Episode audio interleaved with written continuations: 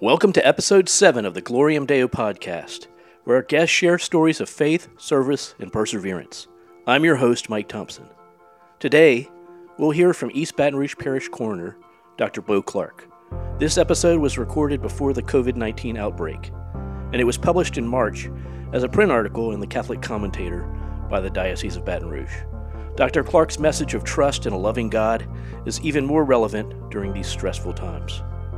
Before we begin, let's start with a brief prayer. God, thank you for all you've given us. We pray for healthcare workers, first responders, and COVID 19 patients. For the families who have lost loved ones from the virus, for people who are facing financial hardships, feeling anxiety, or going without basic needs during this crisis. Please give us the grace to grow closer to you and to love each other. Amen. And now for episode 7.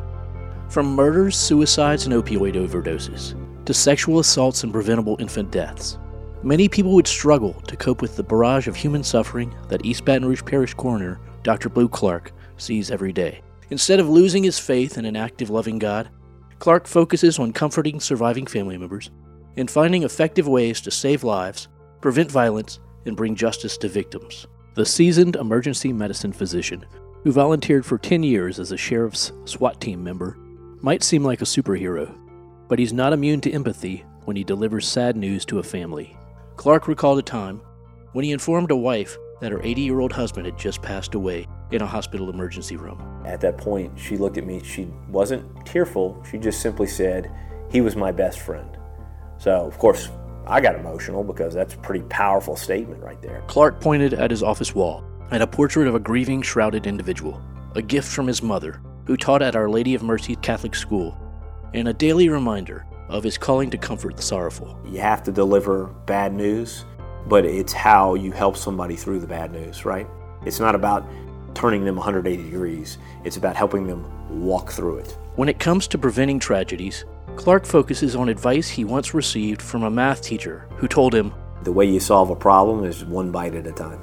As coroner, his office focuses on three jurisdictions. We deal with determining the cause and manner of someone's death. We manage people that have mental health crises, and we collect evidence in sexual assault.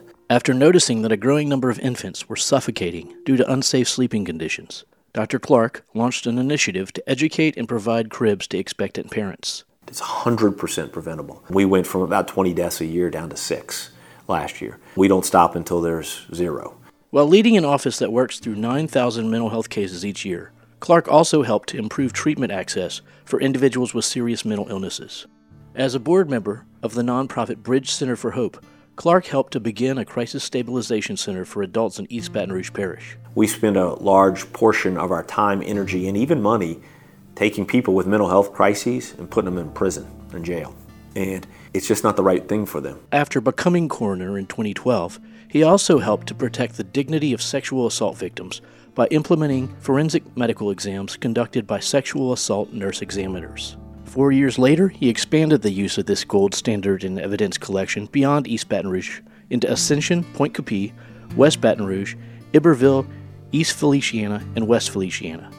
About 80% of the sexual assaults are caused by 20% of the perpetrators we should be able to kind of weed that out and figure those people out. And I think science is the way to do that because if you can connect them to the facts, then maybe you can reduce sexual assault as a whole. Clark concedes that many people would feel worn down if they saw what he sees. His office investigates approximately 12 to 20 deaths per day. He and his family have received death threats from mentally ill people, and he often sits with families who ask him why God would allow their loved one to die in a certain way. And so you might ask yourself, how do you deal with that much pain or that much sorrow? And you have to understand that you're not in control of this life, someone else is. God has a plan for all of us, period. And we have to have faith and trust in that plan. I think we're putting people's lives to make an impact in one form of fashion, and maybe that's a little impact, maybe it's a big impact, maybe it's somewhere in between. As a member of St. Jude Catholic Church, Clark described the hope he finds in God's mercy one of the most amazing gifts that he gave us is that he forgives us when we choose the wrong thing. So not only does he allow you to make your own decision, but when you mess up, then he's okay with you going, geez, man, I messed that up. That was wrong. I shouldn't have done that, right? And then poof, you're back in good graces, as they say, right? The father of two children, offered the following advice for young people Lead, but also know how to follow. Have faith, be respectful. Life's too short to be ugly or mean or hostile. Put a smile on somebody's face. Always have a sense of humor, always. Being able to laugh, probably the best medicine that's out there. Better than anything I can prescribe. This concludes another episode of the Gloriam Deo podcast. If you enjoyed this episode, please share it with a friend and like our page on Facebook. Thanks for listening.